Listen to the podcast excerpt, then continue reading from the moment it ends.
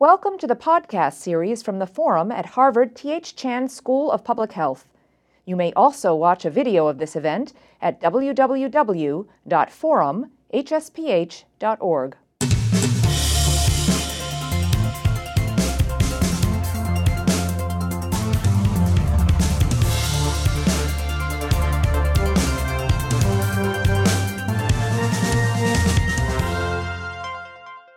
Hi, welcome. My name is Meredith Melnick, and I am Executive Health and Science Editor at HuffPost, and I'm today's moderator. Um, we're here today to talk about the diabetes epidemic, and specifically the latest in treatment and prevention. And, uh, and I want to start by introducing our all star panelists. Um, starting with my uh, immediate right, um, LaShawn McIver is the Senior Vice President, um, Government Affairs and Advocacy, at the American Diabetes Association. Sarah Bleich is a Professor of Public Health Policy at the Harvard T.H. Chan School of Public Health. Elizabeth Halprin is Clinical Director of Adult Diabetes and a member of the Joslin Latino Diabetes Initiative.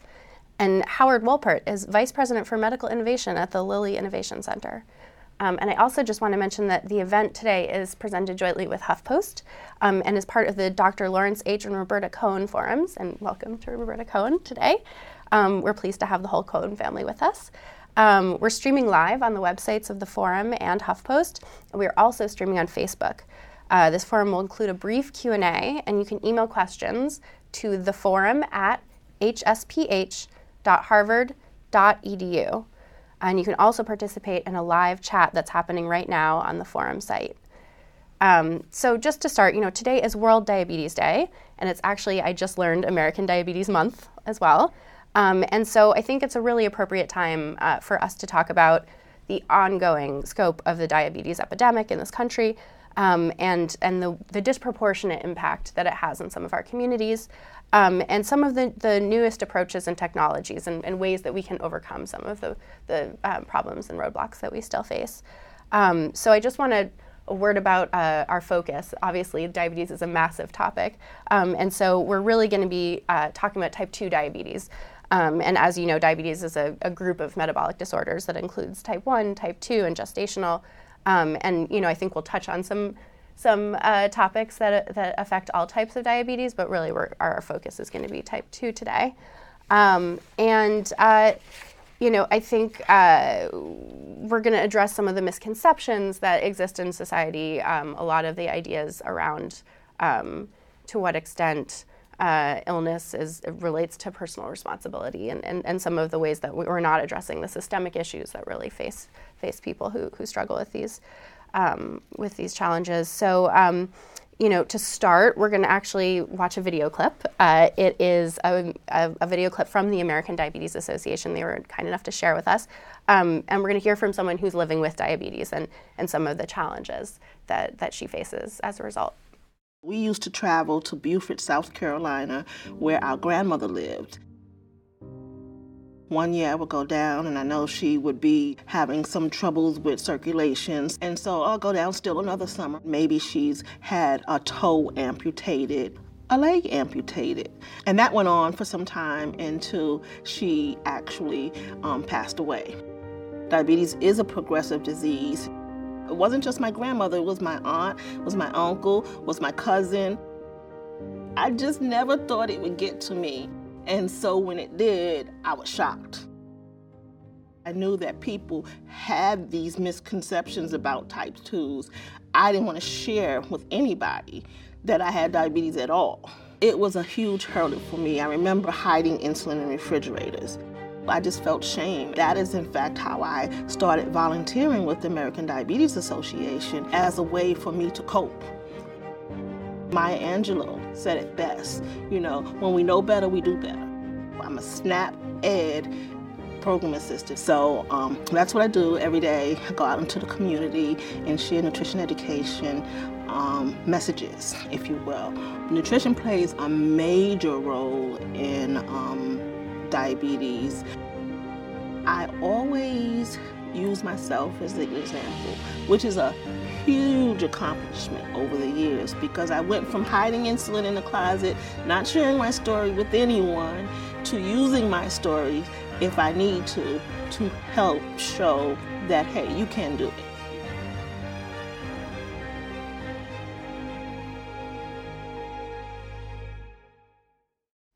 So, LaShawn, I want to start with you. I was hoping that you could sort of give us a, a lay of the land, so to speak, and, and talk through some where we are really as a um, as a culture and facing facing this this uh, disease, and you know how many people are facing it, and the whole landscape. Sure. Um, one, I'm really excited to be here today. As she said, today is World Diabetes Day. This is American Diabetes Month. And really, our focus during this month is to talk about the seriousness of diabetes, to try and combat the stigma surrounding diabetes, and to really help people understand just the magnitude of this disease and why it's important for us to, to act. So uh, I think the first thing uh, I want to share is the scope of the disease. Um, nearly 50% of Americans have diabetes or prediabetes. And so that's one in three Americans are at risk for developing diabetes. Diabetes affects 30.3 million children and adults in the US today, and that, so that's one in 11 Americans. Um, one thing that we find is that no one really believes they're the one. Um, and so there's a huge issue with people who are at risk for developing diabetes. There are 84.1 million Americans who have diabetes and are at risk for developing type, um, type 2 diabetes. And nearly 90% of American adults with prediabetes don't know that they have it. So, those are just some of the numbers in terms of the scope of the disease. But why is this really important? Well, it's important because diabetes is a costly disease. Um, if the complications go untreated, it leads to significant um, challenges for people living with the, the, disease, and also it has a great uh, economic cost. So, it is the seventh leading cause, cause of death in the United States, and it causes more death than AIDS and breast cancer combined. In addition, uh, I talked about the complications. So, blindness is an important complication that it causes, heart disease, stroke, kidney failure, and amputations. Um, in understanding the economic burden of diabetes and prediabetes, it costs $322 billion each year um, in terms of healthcare related costs. Uh, and that the, those is 2.3 times higher than someone else with diabetes. So it's a very com- costly disease. It carries a great burden for people who live with the disease. Uh, so, and today we're talking about, um, or part of what we're discussing is World Diabetes Day globally. Uh, according to data from the World Health Organization in 2015, 422 million people worldwide are living with diabetes today. So, this is a huge issue as it relates from a public health perspective. And I think it's important for the folks that are gathered here today to talk about some of the solutions and how do we move forward from here. Um, two other things I wanted to note is that, um, you know, when you think about the problems related to diabetes, uh, the issues that a lot of disproportionately impacted populations face, um, are a strong contributor to some of the issues that we're seeing in terms of the inequity in access to health care. And um, so that, that's just one thing I just wanted to note. We're going to talk a little bit about that later. Um, but then also the part that I think is important is to talk about the stigma. So uh, Michelle in her video, she talked a little bit about that, how she had to hide her insulin in the refrigerator and she didn't want people to know that she had diabetes. That's something that we hear about from the diabetes community um, a significant portion of the time people um, are afraid that they are at risk of, of, developing diabetes, so they won't go and find out if they're at risk or to um, understand uh, their current health status. Um, it causes shame. People feel that they caused it um, themselves. Um, and so, again, it, it, interferes with the treatment and management of the disease for a person with diabetes. Um, and it leads to a lot of misinformation regarding um, what diabetes really is. Um, and so, it is a multifactorial disease. So, it's a combination of genetic factors, lifestyle factors. There's a lot of things that contribute to it.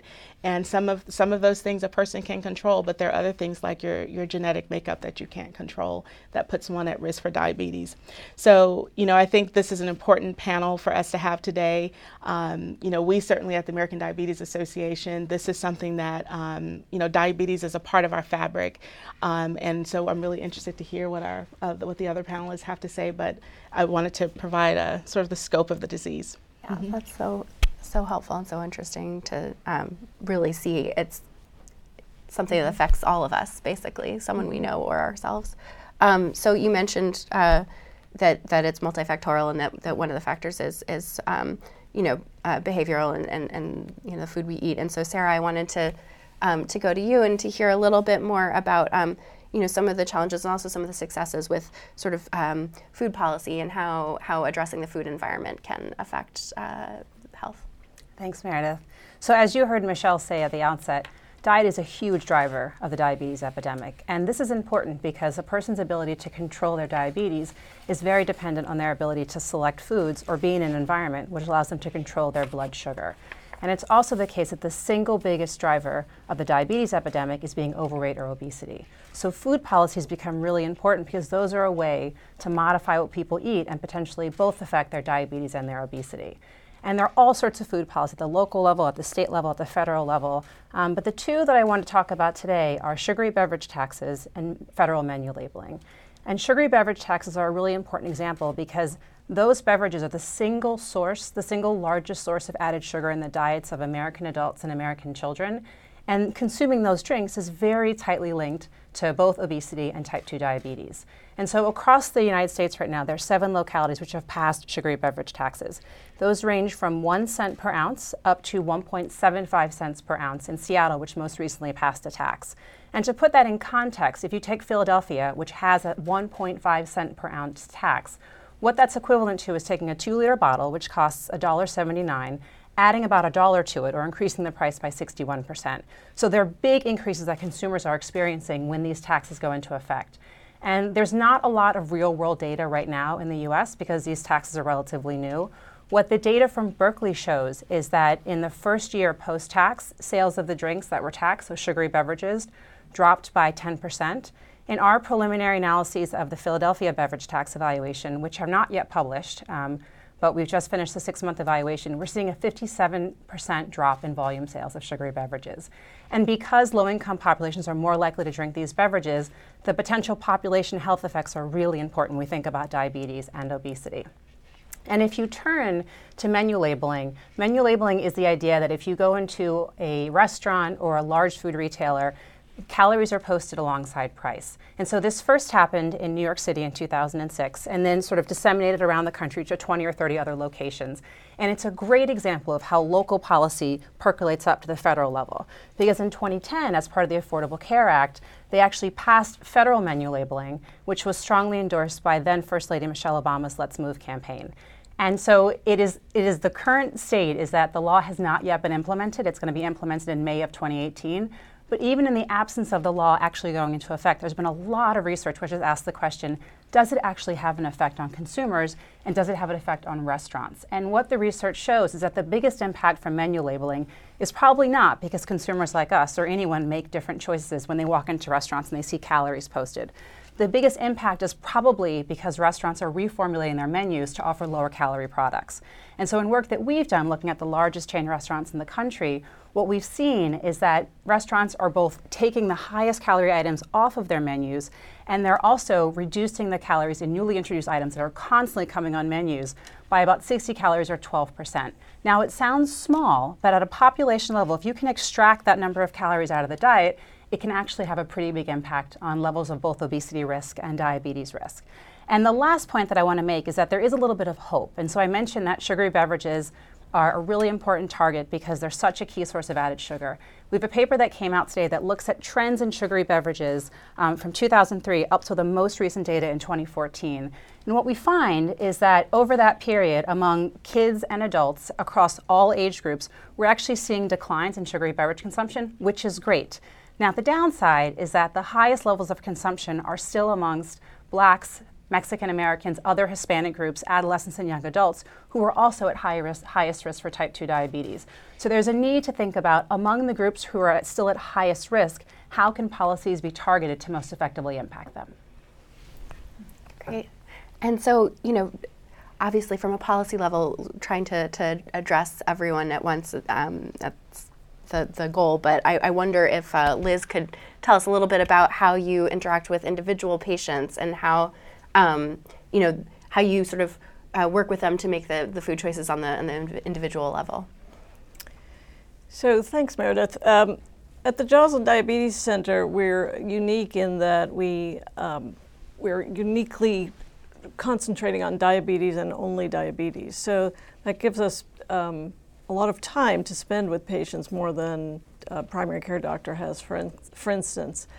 Um, So, uh, a colleague of mine said to me yesterday, actually, you know, anyone can have diabetes, which means anyone. So, someone who's very, uh, with a high education level, someone who can read, someone who understands numbers, someone who cannot read, someone with no common sense, someone with, uh, you know, ability to take care of themselves. So, we have to reach people where they are at any particular time. That may, that may follow a continuum, but we, we need to understand people's needs at any time. A lot of what we do is, is goal setting so that people can manage their own diabetes. And my goals may be completely different from the person with diabetes goals. For instance, I know that lowering your blood sugar will, on the, in the long run, decrease your possibility of complications of diabetes. But the patient's goals may not be to lower their blood sugars as such, but rather to uh, be able to go to work every day or have enough energy to play with their kids or um, just feel well enough to be happy. So we have to, um, it, with the larger picture of knowing that I would like every person not to have elevated blood sugars and not to have complications of diabetes, uh, we need to understand where everyone is um, there is a lot of emotional baggage that comes along with the diagnosis of diabetes. As the woman in the clip was saying, she has shame and guilt, and there's a lot of vocabulary used uh, when people talk about diabetes of good food, bad food, good carbs, bad carbs, behavior, good behavior, bad behavior. And, you know, we try to stay away from anyone feeling guilty about anything that they do. There's, you know, there's a reason for our actions, and we want to educate people so that they can make good choices for themselves. To that end, um, a team approach is very important with nurses, nutritionists, uh, exercise people to help people uh, influence all aspects of their life uh, to take care of their diabetes. Um, Depression, as we know, is intimately linked with depression. Um, if the blood sugars are elevated, then it makes depression much harder to treat, and vice versa, actually. So we spend a lot of time on emotional issues and helping people um, figure out how to take care of them. And, and as LaShawn was saying, there's a huge disparity in the care to patients, and so we need to address the issues related specifically to people who are underinsured um, and help everyone where there is where they are to to be able to access care and, and the supplies they need to be able to take care of themselves. So, continuing our macro to micro trend, um, Howard, I'm hoping that you can talk to us a little bit about some of the uh, technological developments and the actual um, uh, developments in medication and delivery devices um, and how that landscape is, has been shifting over the past few years? So we're actually reaching a junction now with technology, and particularly with communication and smartphones and cloud computing, where a lot of the um, issues and challenges that people with diabetes face, both individually and also at the population level intervention, can be addressed with, with technology. Uh, some of the barriers and, and, and, and, issues one, one faces really is the fact that there aren't enough um, endocrinologists or diabetes educators to meet the needs of um, people with, with diabetes. So there's a, a problem with unequal access.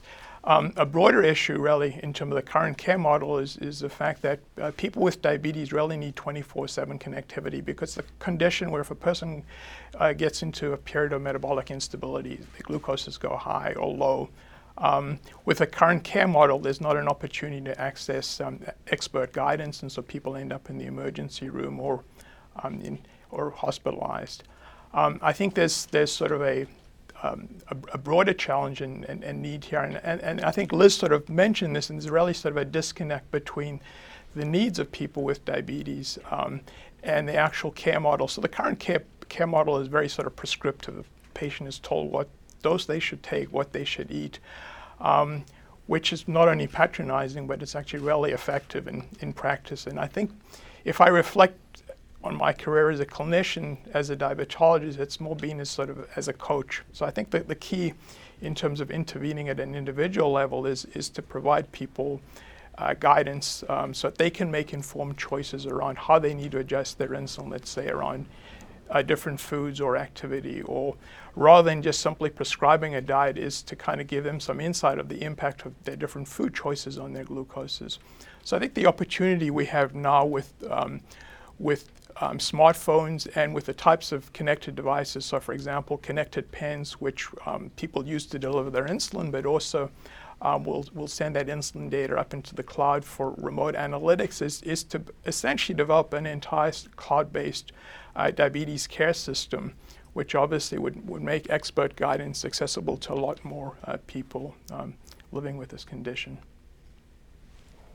So a, a, lot of problems, but it sounds uh, like a hopeful message from all of you um, that that uh, there are are sort of insights into how we can do better. Um, and uh, and so I, I want to actually introduce our, our second clip from the American Diabetes Association, which really looks at uh, some of the success that um, that they found in, in treating patients. I was diagnosed in my late 30s my blood sugars were fluctuating. I used to say I can go from 400 to 40 in 40, less than 40 minutes. I was testing my blood sugar once an hour and giving myself eight shots a day to try and keep it in balance. I couldn't live like that. And so I needed a continuous glucose monitor. It warns me when I'm low, it can make adjustments. October 20th at 4 o'clock in the morning, I woke up and I thought my blood sugar's a little low and I reached out to get the packet of sugar, and that's the last thing I remember. I have a sensor. It um, reads my blood glucose and transmits to my husband's phone. He was in St. Louis, and he got an alarm. And he tried to call me. He tried my cell phone. He tried the house phone. My neighbor finally got in. Uh, I was lying in bed with my eyes rolled back. I was ice cold. Without that technology, without the research that NIH and ADA and other organizations do, my husband would have come home from St. Louis and he would have found me dead in bed. And so um, I just can't tell you how much all of this means to me. So, Howard, I was hoping that you could put that clip into context for us. It seems to sort of um, jibe with some of your. Uh, some of your work that you're doing. You know, uh, uh, when did this technology sort of become available? How pervasive is it? Is it sort of universally available in the country? So what she's uh, referring to in that clip is a continuous glucose monitor. So this is a, a device which uh, um, involves a sort of a transcutaneous sensor. So this is a, a probe that uh, sits under the skin and measures the glucose continuously, and really has sort of transformed diabetes management in the in the past 10 years because Obviously, with I mean, diabetes is a condition where glucose is, um, will fluctuate markedly, and it's very challenging with current tools, um, even with insulin pumps, for people to regulate their glucoses and keep it in, in range. And what uh, continuous glucose monitoring provides, and it is, as she relates, is is um, no, is, is data that um, can be linked into alerts and alarms. So she was describing their remote monitoring system that um, her husband has. I mean, the, the opportunity here with this type of technology on a population-wide basis is to actually set up systems where everyone with diabetes um, could um, essentially be monitored in, in, real time. We also have devices that can actually uh, measure people's um, insulin delivery.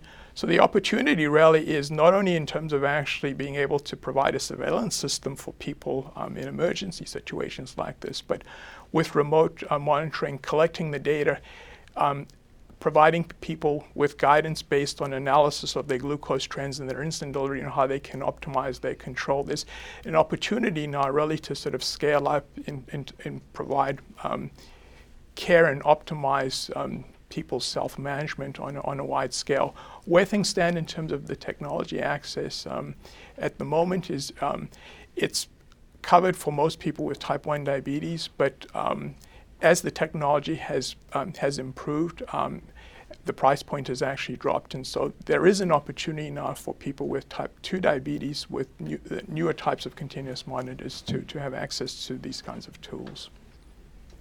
So actually, I want to go back um, to LaShawn, something you said earlier about uh, some of the stigma and shame keeping people from seeking that care, because I think obviously our um, the advances in technology are only as good as um, you know the access that that, that uh, people have, and so if, if people are avoiding um, treatment because of, of a sense of shame, I'm wondering if you could sort of um, expand on that and, and tell us you know what you find what you see in the field um, and, and actually for any of you if you want to touch on that topic.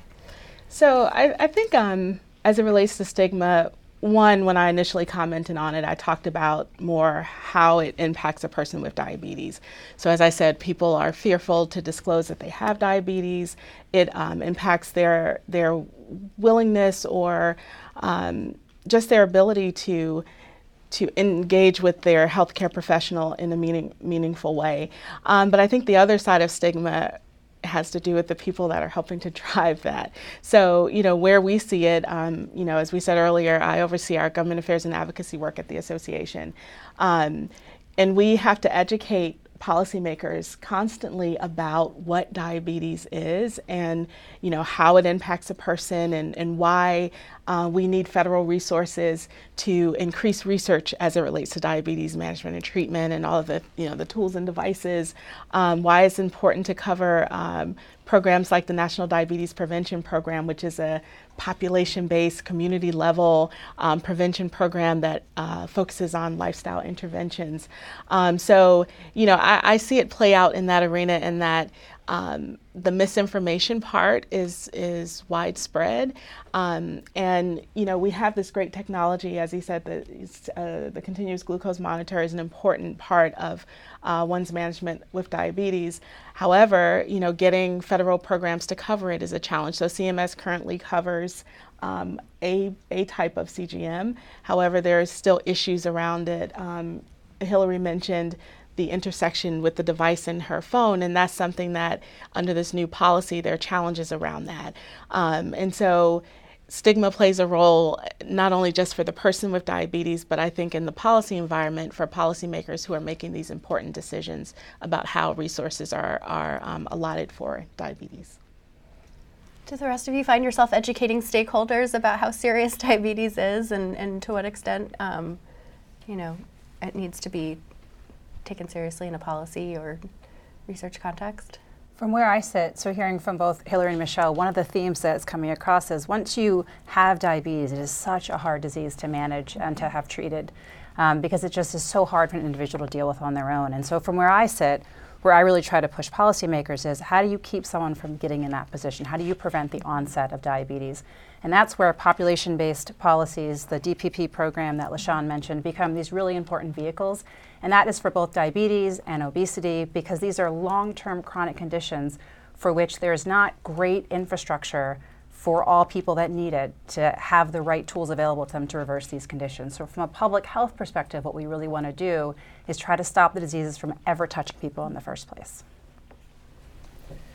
On an individual level, um, if a patient feels shame about the diagnosis of, of diabetes, they will likely not share it. I have, I have patients who don't share it with their family or with their coworkers, which means, you know, if, for instance, if they have a low blood sugar, glucose level while they're at work, they, it may not be recognized by their coworkers because they didn't know they had diabetes.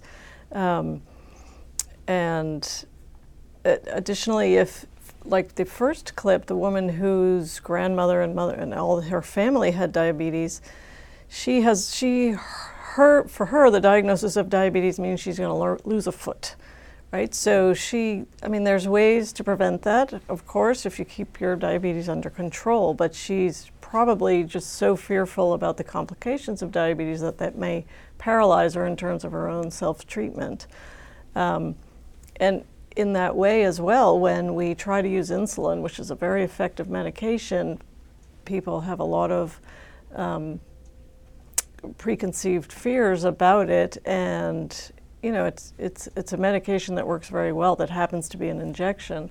Um, and so it's hard to get people to move forward. It's hard actually to get primary care doctors as well to start their patients on insulin because of that sort of wall between uh, oral agents and insulin, it feels like a huge drop off a cliff. Where do you think some of this fear and, and, and shame comes from? Like, where, what is the sort of foundational idea there? Why would it be shameful to have diabetes?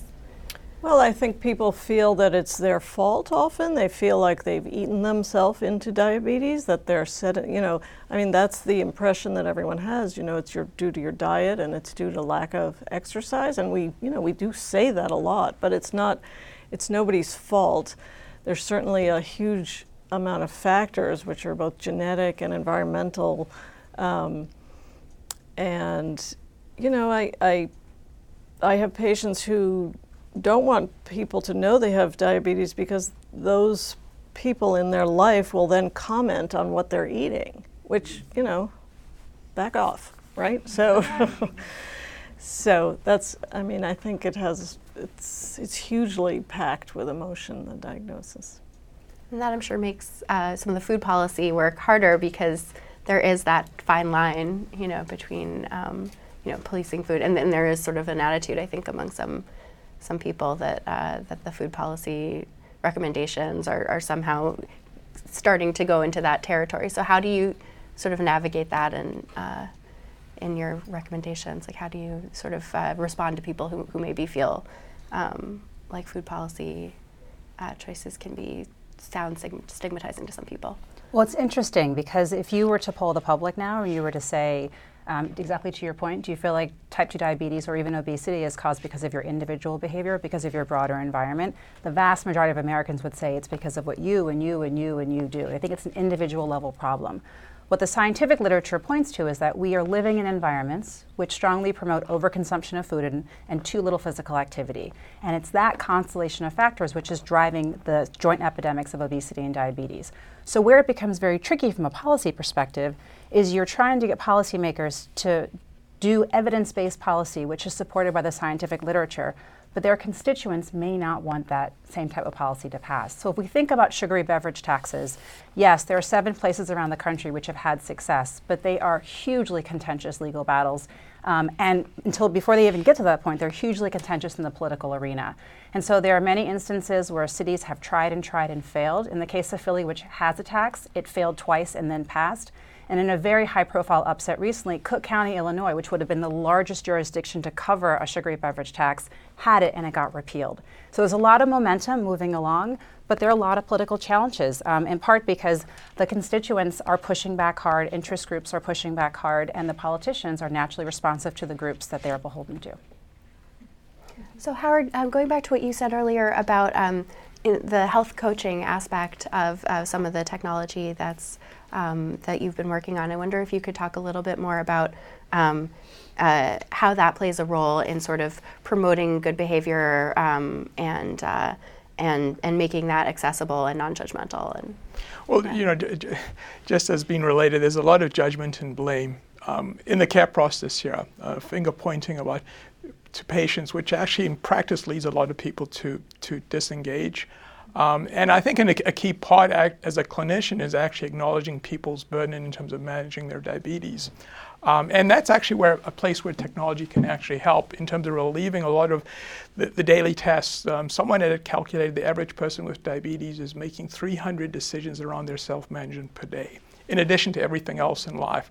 Um, so it's, it's no surprise that a lot of people don't measure up to what would be ideal. Um, because of all the other challenges they have to face in life. And that's actually an area where, where technology can help in, in terms of providing uh, guidance and taking a lot of the, the decision making um, out of a person's hands so um, they can kind of get on with their daily activities. Um, and, and then um, further reducing costs in this arena, you mentioned that the continuous um, insulin monitoring, the prices has has dropped. Um, are there other technologies that you think are more accessible to people due to cost? Um? Well, I, th- I, think where there's an opportunity in terms of technology and the whole cost equation when it comes to uh, when it comes to uh, diabetes care is uh, is really actually um, re-envisioning the whole model. So if you if you look at the way things are at the moment, the, the current guidelines are that people should go and see a, a, a healthcare um, provider every every three months based on no data. The opportunity with remote monitoring is is to risk stratify people based on um, their actual needs um, and and the monitoring of their glucoses and their, and their insulin dosing so that you could come up with a model where there's some people who are on track, they may only need to be seen once a year.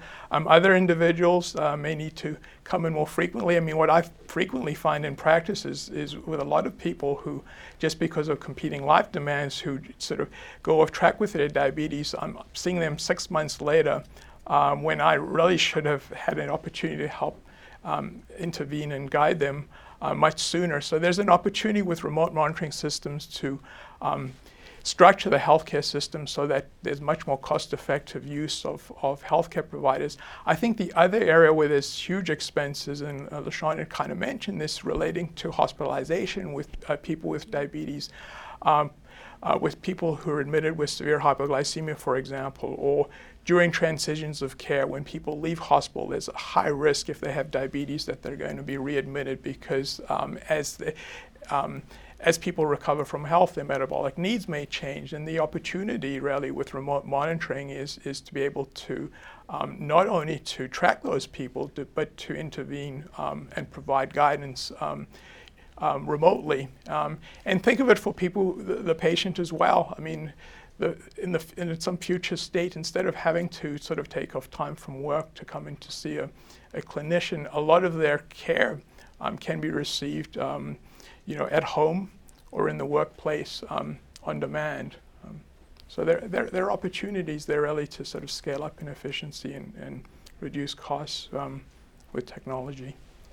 I'm wondering if we can turn the conversation a little bit more towards disparities, and um, this is a question for all of you, but it, based on something Sara said earlier about how some, you know, some of the policies um, you're really looking at, at, at how they uh, they focus specifically on the populations most affected and how the, that, those populations are sometimes most resistant to, to um, to the policies. Um, I'm just wondering if you could talk about sort of what you're what you're finding um, in the field, like what kinds of disparities you're seeing, and uh, and um, what's being done to sort of address address that stuff. Yeah. So in obesity, there have been these persistent disparities for several decades, where you have blacks having higher rates than whites, for example, and they have just really tracked along, and it's really hard to close those gaps. So the question becomes can you use policy as a way to begin closing some of those gaps?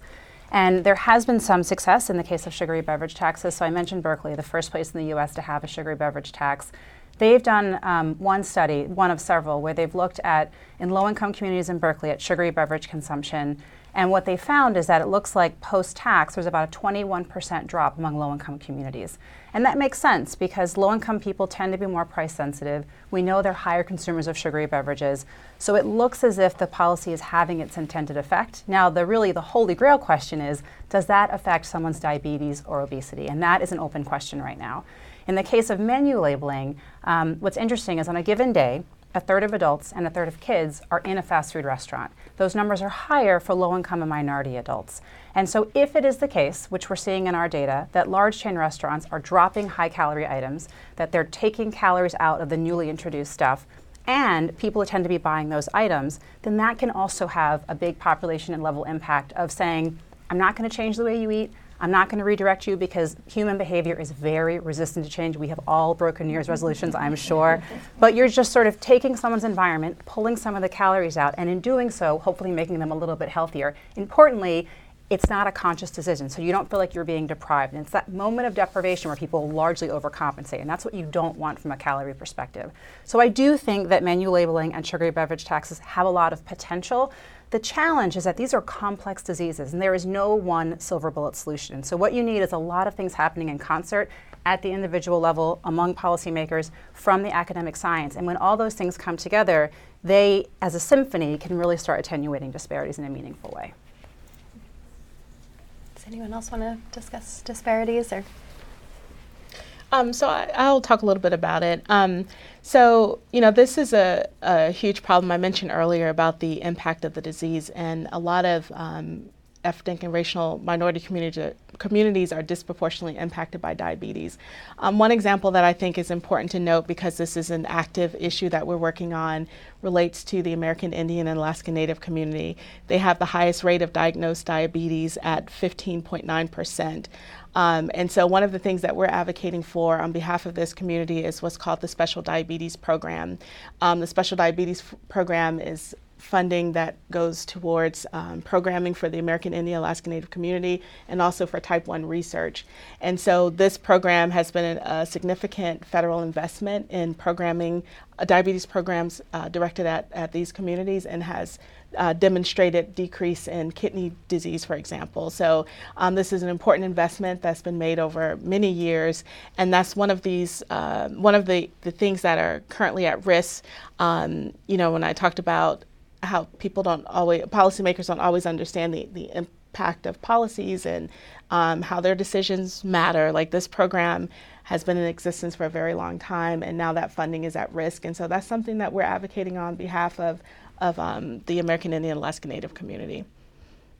So that brings up another interesting point, which is just you know um, cultural sensitivity in some of this programming mm-hmm. and making sure that people. Mm-hmm. Um, it gets back to your point, Liz, of like meeting people where they are, and also just making sure that everything um, that that uh, that's being recommended is sort of culturally appropriate. Um, and I'm wondering what challenges um, you face there, and and um, you know what are some of the programs like this, uh, you know, this program that LaShawn mentioned that that might sort of help address um, some of those issues? Yeah, so uh, again, we do try to reach people where they are, and that, you know, I can make uh, many recommendations about a proper diet or exercise, but if someone's living in a neighborhood that has no grocery store uh, close by, that you know that's going to be not feasible. Or if they um, if there's no parks in the neighborhood, then they can't really do exercise. Or if they're fearful because it's it's a for their safety, then they may not go out and then they'll stay inside and become socially isolated as well as, you know, sedentary. Um, so you try to understand where what what someone's situation is before you recommend just you know things that are would be a pie in the sky. Um, education level, of course, is is important and and um, you know maneuvering the insurance system is is hard enough for anyone with a PhD, uh, and for someone who either has a very low level education or doesn't read or doesn't speak English, it's you know it's nearly impossible. I don't even understand how it, it is possible.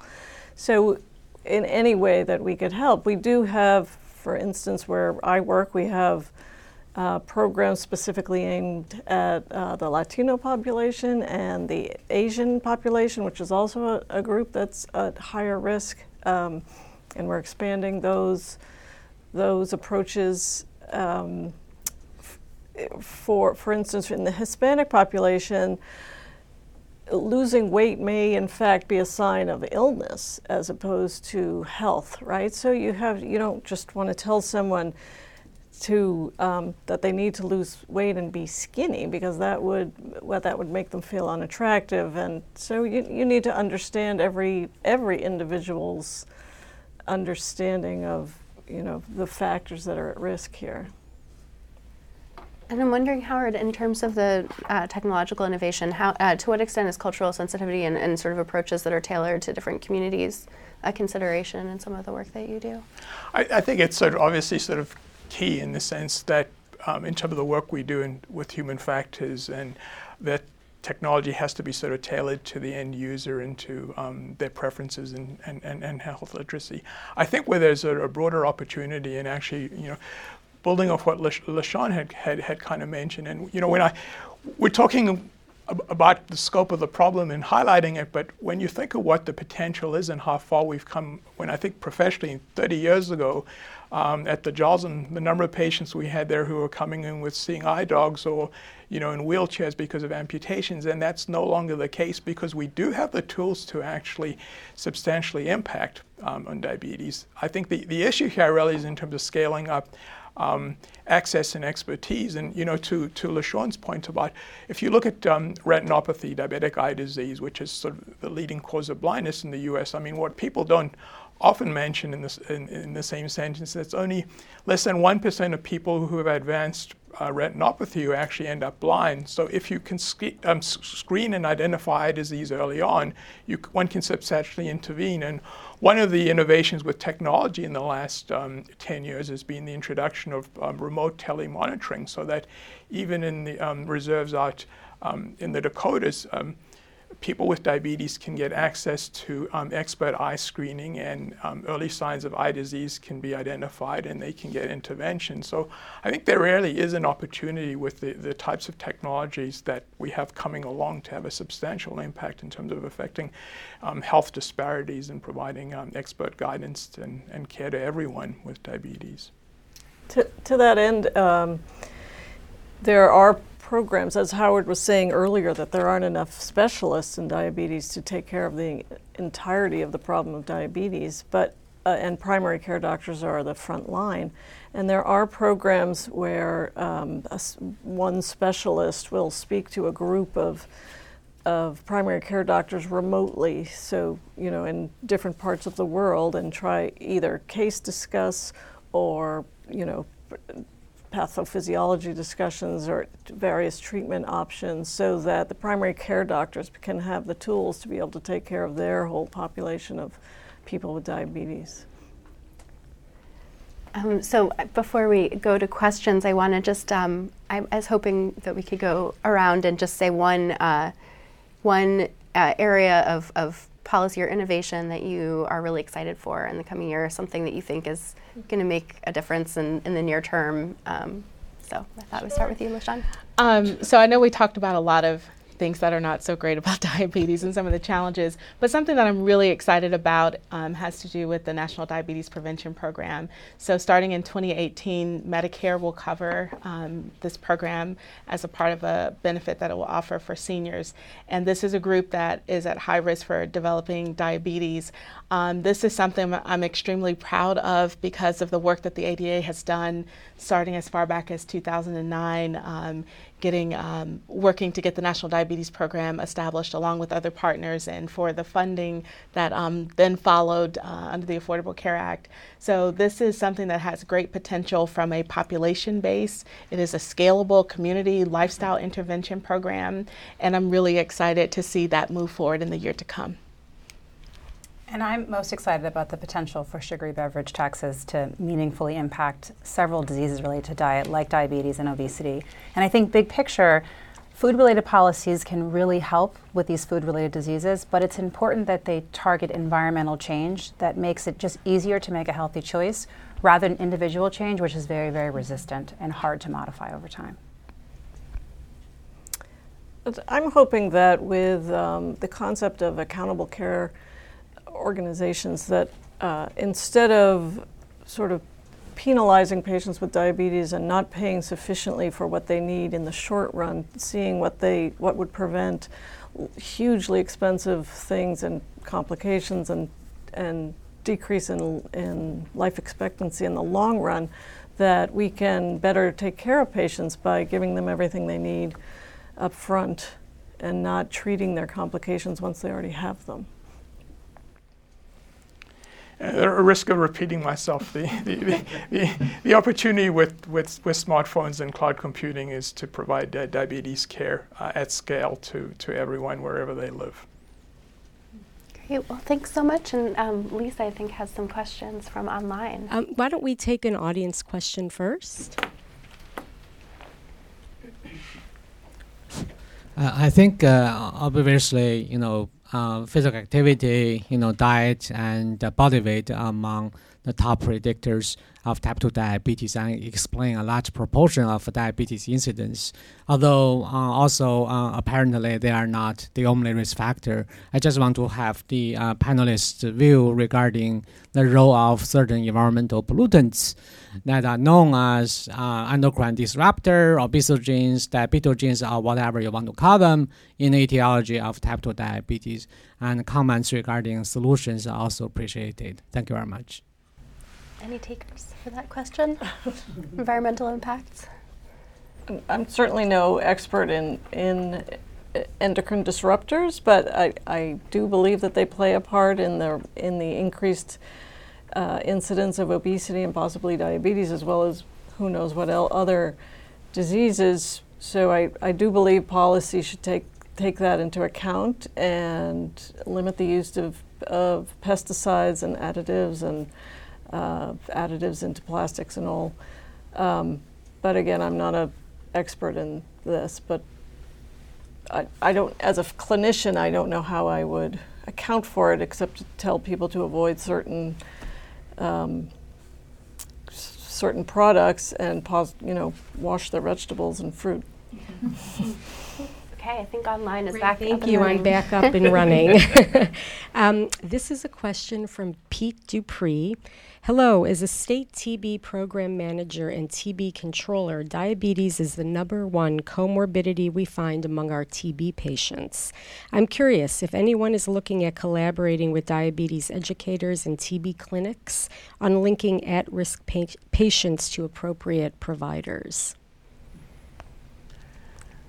These are hard ones. I, I, I am aware of initiatives in, in India where there's a very high prevalence of both TB and diabetes, and it's clearly been identified that um, they interact. I mean, t- TB, I mean, like any um, inflammatory condition causing insulin resistance and actually bringing on the diabetes, and then hypoglycemia impacting on, on polymorph and immune function. So there, there is work in India um, at at the um, healthcare level in terms in clinics um, integrating both TB and, and, and, diabetes care, but I'm not aware of anything uh, in the U.S. around that. Thank you. That's very helpful to hear about that um, outside the U.S. I know we've talked a lot ab- about health insurance, but we've had a couple questions come in about that, so I'll take this one. CGM is a wonderful tool for diabetics, but very expensive. Is there a program that would help cover part of the cost and make it less expensive? Um, as uh, LaShawn was um, mentioning earlier on, the, uh, CMS has recently um, decided to extend coverage for CGM for uh, people with, um, with, with type 1 diabetes, although it's in a, in a, in a restricted way. I think what's going to happen, and we're already sort of seeing this with newer CGM technologies coming along, is, is as, as the uh, adoption increases and the um, production volume is increased, the actual price point for the technology has actually dropped. So I think that's um, inevitably going to make the technology more um, widely accessible to, to some people with diabetes. But um, so I just wanted to sort of add a broad perspective around health insurance. Um, so every year we survey our diabetes advocates. We have nearly 500,000 um, now, and we send out a survey in July and we ask them what are things that are important to you that we should be focusing on from a legislative and regulatory perspective. Um, I would say for the last uh, five or six years, health insurance um, has been the number one area of concern for people with diabetes because it impacts their access to providers, their access to the tools that they need to manage their diabetes, medications. So this is an area that is extremely important for the diabetes community. Um, you know, as you saw over the last couple of months, that the chronic disease community spoke out when there was an attempt to repeal the Affordable Care Act because this provided um, a foundation for care for people that, you know, if you for, for, so for example, I would share with people when I was trying to um, explain how people with diabetes are, are um, benefited from the Affordable Care Act is that you have to go back to the time before there was the Affordable Care Act when simply having diabetes you could be denied coverage or you could be charged extremely high rates for your coverage and so this this area of health insurance and coverage for the tools and devices and technology that people with diabetes need is very important. Thank you. I'll take one more because I know we're running out of time. Um, this is from Emily Keenan. She's a health initiative educator at Virginia Early Childhood Foundation. Her question is uh, I'll just paraphrase it's about the accuracy of considering obesity as a marker predictor of diabetes. Obesity in this frame may, may suggest poor diet and thus poor outcomes, but obesity itself is not the cause of health problems such as diabetes. If this is true, can you discuss what needs to happen to reshape this conversation, which is so often framed as shaming and personal responsibility issues rather than a food landscape systems issue? So her question is about you know, how to reframe it so that it isn't so focused on food and um, food shaming, or you were talking a little bit about that earlier. It is the case that the vast majority of people that have type 2 diabetes are also overweight or obese. It's about 90%. It's also the case that if you have obesity and type 2 diabetes and you lose weight, you can often reverse the condition. But what's also true is that the reason people become obese is often not simply because they made bad choices, it's because they're surrounded by environments that are promoting those bad choices. So this gets back to the tension between what the public believes about these conditions versus what the science shows. And what the science shows is that these are environmentally driven problems largely. Individual behavior matters, but it is not the key mechanism. And so, in terms of reframing, I think that's where it needs to go. How do we think about modifying the environment in meaningful ways to encourage healthy choices, which make it really easy to make a healthier choice? Great, thank you. Thank you so much. There were some more questions in the audience. Yeah. I just had a question. I just had a question leading off of that point. In terms of um, food insecurity and the availability of healthy food, have we seen um, state or local governments? Uh, you know, propose successful initiatives to address that issue of food insecurity within the context of diabetes? So, the best way that we have federally of trying to grapple with the problem of food insecurity is through nutrition assistance programs. And so, the Supplemental Nutrition Assistance Program, which covers about 44 million Americans, one in two are children, and it's got a price tag of about $76 billion per year, has been shown to both lift people out of poverty, which is really important, and also address both food insecurity and very low food insecurity. So, that becomes really important for people that have diabetes. What some research has shown is that for those families that are on food stamp budgets, which is the former name for the SNAP program, is that when they get towards the end of the month, those budgets get depleted quickly. And for patients with hypertension, they're more likely to have hospital readmissions during that time because there simply aren't enough calories that they have in their diet. So at the federal level, that's what's happening, but I think that there's a lot more work to be done because if you take just looking at the SNAP program, it is meant to be supplemental. It's not prevent to be holistic and help people comprehensively deal with food insecurity. So there's a lot more that needs to happen, and, and often the way that that happens at the local level is through food banks and other places, which are largely dependent on charitable donations. And so then you often have a supply side problem of getting the right foods in the right people's hands. Great. I think that's all the all the time we have. Uh, so thank you so much to our panelists, and thank you for the great questions. And um, we. Uh, I, you can continue the conversation um, at the forum website, forumhsph.org. Um, and please join us on December 5th for um, another conversation about the health data revolution. So, protecting privacy and improving outcomes using healthcare data. Um, so thanks. This has been a production of the Forum at Harvard T.H. Chan School of Public Health. You can find the complete video of this event and post your comments at www.forumhsph.org. Thank you for sharing the forum.